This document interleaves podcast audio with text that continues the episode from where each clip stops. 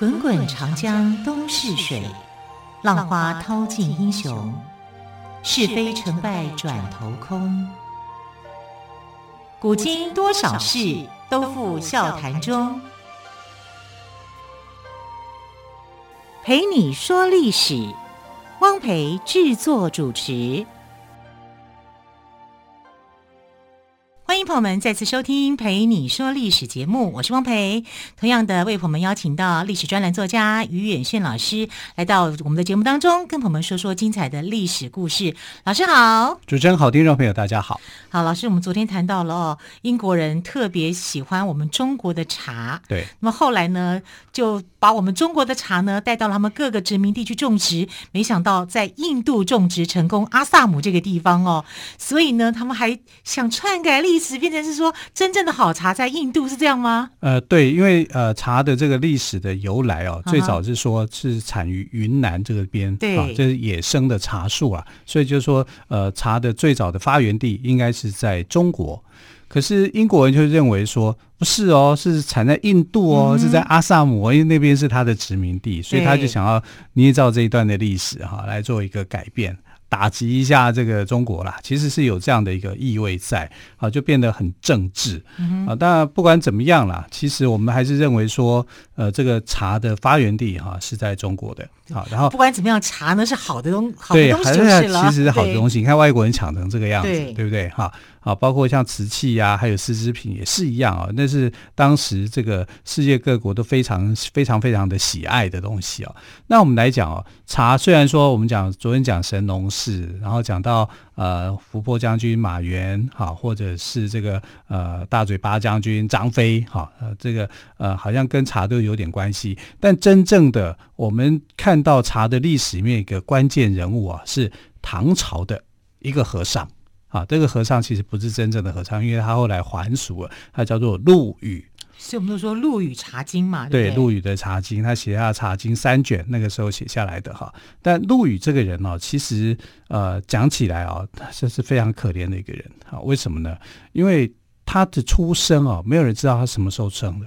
为什么呢？因为他是个孤儿，他爸妈到底是谁？他姓不姓陆啊？都是一个问题啊。那因为在呃。西元前，西元七百三十三年，就是唐朝那个那个年间啊，就是呃，他们在湖北的这个地方啊，就是一个老和尚啊，叫智积和尚啊，其实也不算老啊，就是智积和尚呢，在河边啊，就看到一个飘来的一个弃婴，他就把他给救上来，所以这个弃婴呢，就是后来长大的陆羽，但是没有人知道他是谁，他的父母亲是谁都不知道，所以呢，这个智积和尚呢，就因为他通易经。他就拿来卜卦，那卜卦的时候呢，就卜到了一个谏卦啊，这八八八六十四卦里面卜到一个谏卦。那谏卦里面有一句话叫做“鸿渐于陆，其余可用之为宜”。啊，鸿渐于陆，意思就是说，呃，这个比较弱小的，哈，他可以借着一些局势来做一些改变，让它变得看起来比较壮大。所以他想到这个婴儿，这个弃婴，正好可以用这句话来形容他啊，所以就把它取名叫做陆鸿渐啊，陆就是陆陆地的陆哈，鸿渐是他的字啊，那啊他的名字叫做羽啊，所以就叫他陆羽啊。陆羽呢是这样子来的，他的名字是这样产生的，所以他一开始跟佛门有缘啊，是一个和尚收留了他。啊，然后他对这个和尚啊也非常非常的尊敬，因为从小啊就在啊佛门中长大的，啊，所以他可是他对佛法没有那么样感兴趣，你知道，就是小和尚念经嘛，有口无心啊，所以他后来反而是爱上了什么呢？爱上了喝茶，因为智积和尚喜欢喝茶啊，那时候呃茶叶逐渐的在这个寺庙里面去兴起啊，所以他对喝茶很感兴趣。然后对这个要讲规律的佛门的戒律跟生活，不是那么样的喜欢啊，所以后来呢，他就不当小和尚了啊，他就出去历练历练了。那出去历练历练，他又没有什么样的一个生活本事，他其实后来就到一个戏班子啊去演戏去了哈，就是在戏班子里面去工作。但他的一生的志业来讲，就是喜欢喝茶啊，喝茶这件事情对他来讲很重要。然后他无父无母啊，其实有父有母，但不知道是谁啊，啊，就跟着戏班子生活。那因为他喜欢喝茶，一生当中也只做这件事情，所以他很像日本人所讲的嘛。对不对？我一生只做好做好一件事情，就很值得了。对，他就是研究茶跟喝茶，他就是这样子做啊。而且流传，不要说百世、千万世都有了。那现在就是流传万世啊，对呀，是不是？你看，从至少是流传千年了，对呀。啊，从唐朝到现在啊，这么这么千年的历史里面啊，陆羽绝对是喝茶者心中的一个形象。那他怎么发现茶的美好呢？而让他这样子执迷不悔？呃，一开始就受到的这个呃智基和尚的关系啦，啊、嗯，因为智基和尚喜欢喝茶啊，所以他就从喝茶里面得到了一种精神上的一个安慰哈，跟辅助。可是他也很有研究的功夫，就在想说茶到底要怎么样泡才会好喝，要用什么样的水、什么样的器具哈，然后这个种茶茶叶要需要什么样的土壤，还有温度，对，湿度、气候，开始做这种研究，哎。你一开始只是喜欢喝，可是后来做成一个研究的话，那就不得了。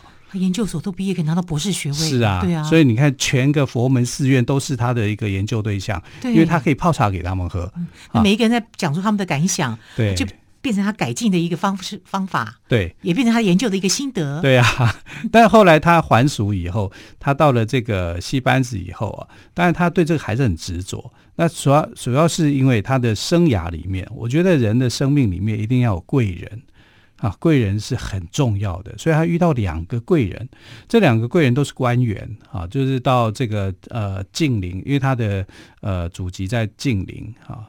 就是他被捡到的地方了，在湖北啊，就是湖北现在的湖北天门县这个地方啊。然后有两个官员呢，影响了他，一个官员叫李奇物，一个叫崔国辅。那这两个官员呢，是被贬到湖北的。通常湖北都是被贬官的。你从中央是在长安啊，之前苏东坡是不是也贬到这里？对，因为他是宋朝啊，对对对，他就贬到这个地方，这个地方其实还蛮好的呀。对不对？欸、这么多人来过，不断的改良改善，又有茶喝，又有东坡肉可以吃，是这样吗？但那是苏东坡又更晚，那是对，又更晚了。对对对。但陆羽是比较早，早啊。对，那陆羽本身没有什么啊，因为他就是孤儿嘛，他是被弃养，他其实弃婴啊，啊，所以能够顺利长大，能够有这样子，已经算是不错了啊。所以他到了这个呃，他戏班子里面生活的时候。那李奇物呢，就发现说这个人涵养很不同，因为爱喝茶，就跟他结交，因为他也喜欢喝茶。然后因为喝茶喝出感情来，啊，然后后来李奇物就离开了啊，之后来的一个继任的官员叫崔国辅，也是被贬过来的，真可怜。这样，那崔国辅呢，就更觉得说这个跟呃跟陆羽谈话的时候，觉得他气度不凡，不寻常的人。啊，然后又跟他谈到说，哎，你有这个，你喝茶那么有经验，啊，这么样的有感觉，那你想要做些什么？啊，他就呃问他的一个志向，他就是想说，我要把全中国的茶都喝一遍，全中国的水，好，的都都寻找一遍。他想要写一本有关于茶的历史、茶的经典的作品。所以《茶经》就是从他二十一岁，他立定志愿，哈，就要去。然后他背后的金主就是崔国辅。崔国辅就好，我支持你，支持你，然后就支持他去游历大江南北。所以贵人很重要，难怪你这样讲。啊对呀，啊，所以他就真的去了这个大江南北。那还真的是他的贵人，而且这个贵人并没有多忘事。对 啊，那有一次就有人去考验他了，有一个仆人啊，啊，就是呃，听说说，哎，长江哪个地方的水很好喝啊，然后那个那个官员就叫仆人去取，那仆人就很懒。懒得他懒得到那个指定的点去取那个水啊，他就随便舀了一瓶，要带了一些水回来给这个陆羽去煮啊。就陆羽去煮茶的时候，他喝的时候，他说这个水没有你的主人所想象的中那么好喝啊，次次糟糕。那后来这个主人啊，这个官员就很生气啊，就问：哎，你这个水从哪里来的？他他才讲说他胡乱弄的。他就真的到指定的那个地方去取水，因为对陆羽来讲啊，喝好水是很重要。如果不是泡茶，一定要好水，一定要好水哈，要好水来泡好茶，才会泡出茶的真正的滋味。所以他是很讲究水的。一直到我们现在，我们现在如果你跟一些喝茶高手在一起哦，他会告诉你啊，品茶之前你要先品什么？品水。品水。对，啊，你要知道这个水啊，它可以影响到茶的这个冲泡。这个观念也是从陆羽来的啊，所以陆羽呢，他的这个呃《茶经》的一个撰写的过程是很漫长的啊，是受到这个贵人帮助的。那最后帮助他的一个贵人也是一个和尚，叫做皎然和尚。哈，皎然和尚是非常有名的哈，就是呃懂懂会写诗、会会写文章的一个呃诗人啊。诗人和尚，然后他在这个唐朝的时候也结交了非常多的这个呃名士啊，跟诗人啊，什么呃像刘长卿啊、张志和啊，谁啊，都跟这个陆羽啊交情非常的好啊，所以陆羽的一生前半段很悲惨，他是一个弃儿啊，被遗弃的一个小孩。啊，可是后半生因为遇到了很多的贵人的帮助，啊，就让他写了这个传世的作品，就是《茶经》。嗯。我们到现在对茶的认识，也是从他来开始有一个比较全面性的。嗯哼，所以唐朝的陆羽哦，他虽然曾经是一名僧人，但是他撰写的《茶经》，把这个茶饮文化啊推展到富有艺术性跟哲理性，也奠定了茶道的基础。好，关于这个部分，我们先休息一下，欣赏一首歌曲之后呢，稍后再请于远轩老师来特别针对这个部分来跟我们说。好的。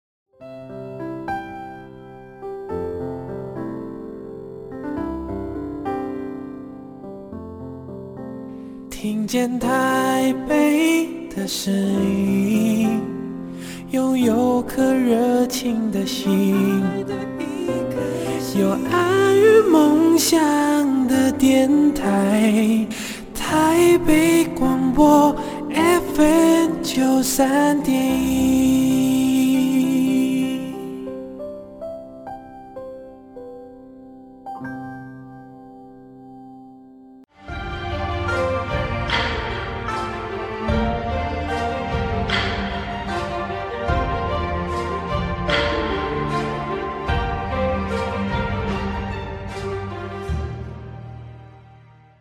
这里是台北广播电台陪你说历史节目。今天我们特别来宾于远轩老师谈到了到唐朝吃茶去，同时也介绍了唐代的陆羽写了这本《茶经》哦，流传到现在，我们都听过陆羽《茶经》的故事哦。那老师还有更多关于这方面的故事跟我们分享吗？其实非常的多哎，真的。然后我们听到唐代的时候啊，我就会联想到四个字，叫做“禅茶一味”。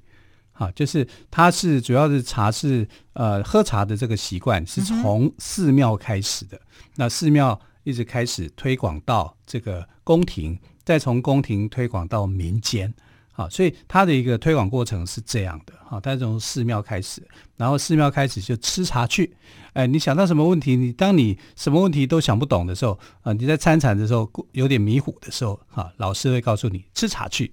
啊，你就给我吃茶去，好，从茶里面去产体悟一种人生，人生的哲理，去寻找人生的滋味吗？哎，对呀、啊，好有趣哦。对啊，就是告诉你三个字就好，是真混了。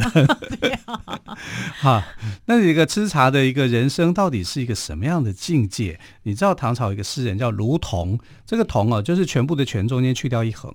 好，就是一个人字头带一个工，啊，这个是读作“仝”，工人的工。对，然后卢同呢，他就很爱喝茶。后来有一个这个建议大夫，哈，姓孟，哈，那么叫做孟简。然后他就是在孟简要去当官离开的时候呢，啊，就要送给他一首这个茶的诗。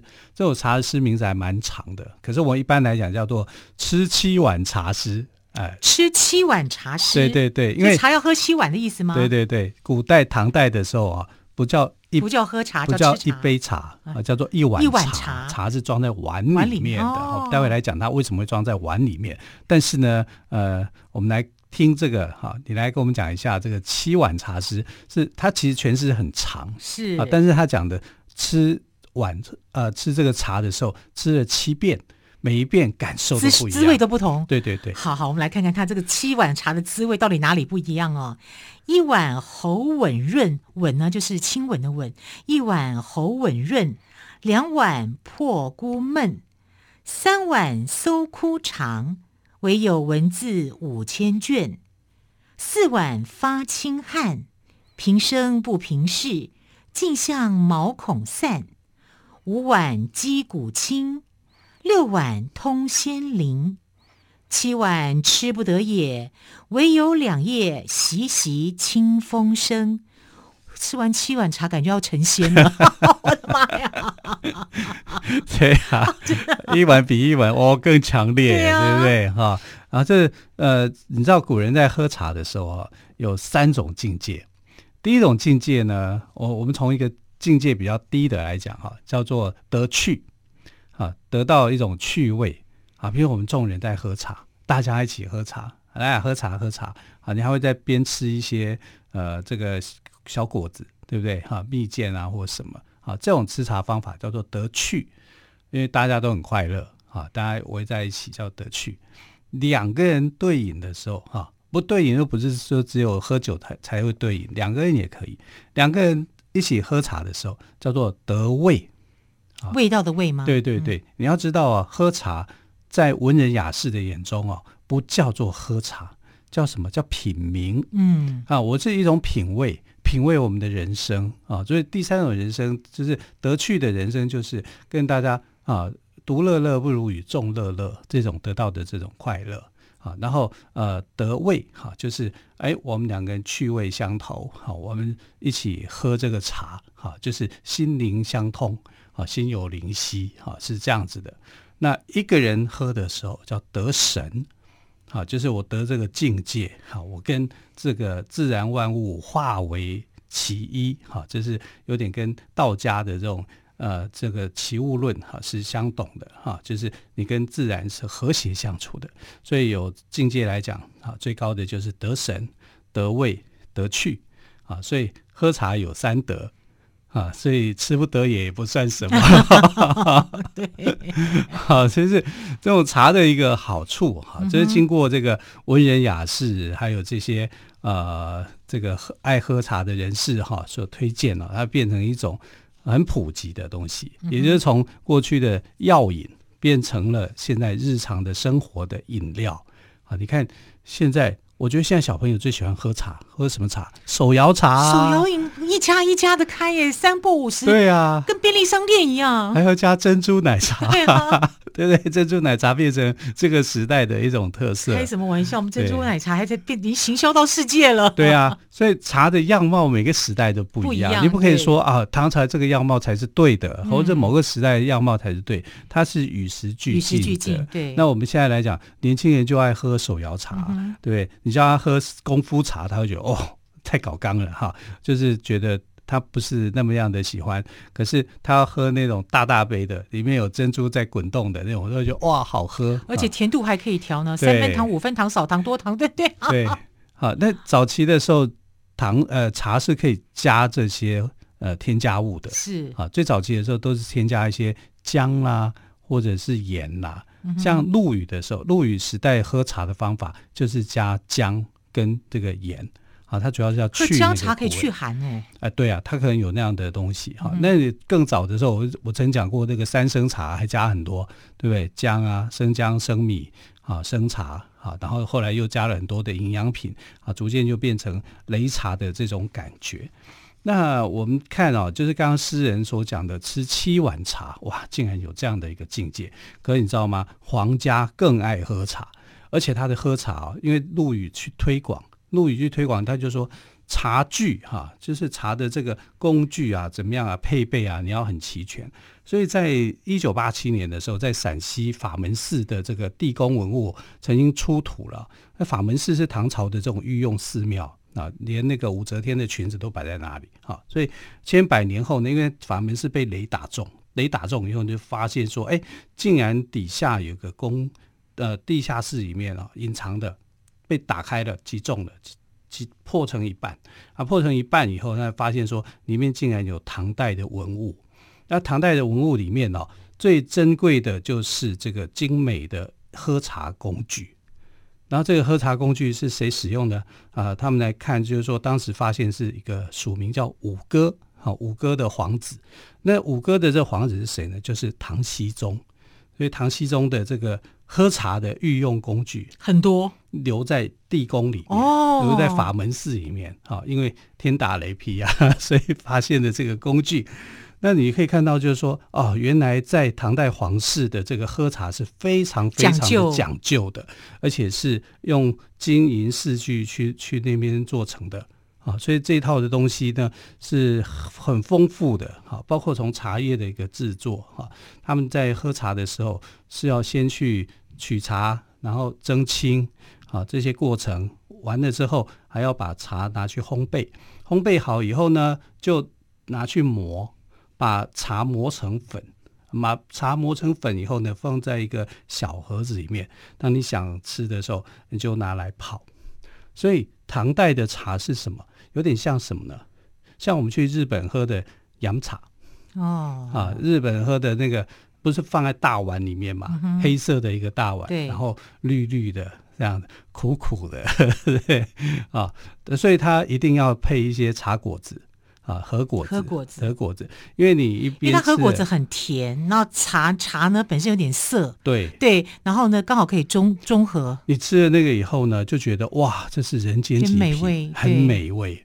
呃，你光喝那个茶的时候，它是苦的，嗯哼，而且它是圆的碗，所以圆的碗你去呃人家泡茶给你喝，你接送过来的时候，它是有一定的礼仪的。啊，这种礼仪呢，在日本就也发引引申出茶道。啊，叫做和敬清寂的一个境界。好，所以你看，从唐朝的茶的发展，然后一直因为日本的和尚嘛，哈，就是传到这个呃日本去啊，他们也很爱喝茶，就变成了。形成了日本的后来的茶道。好，所以唐代茶文化非常的昌盛哦，并且结合了佛教，演变成为今生的茶道文化。不过呢，这个源自于我们中土大唐的优雅茶道，在日本反而是非常的盛行。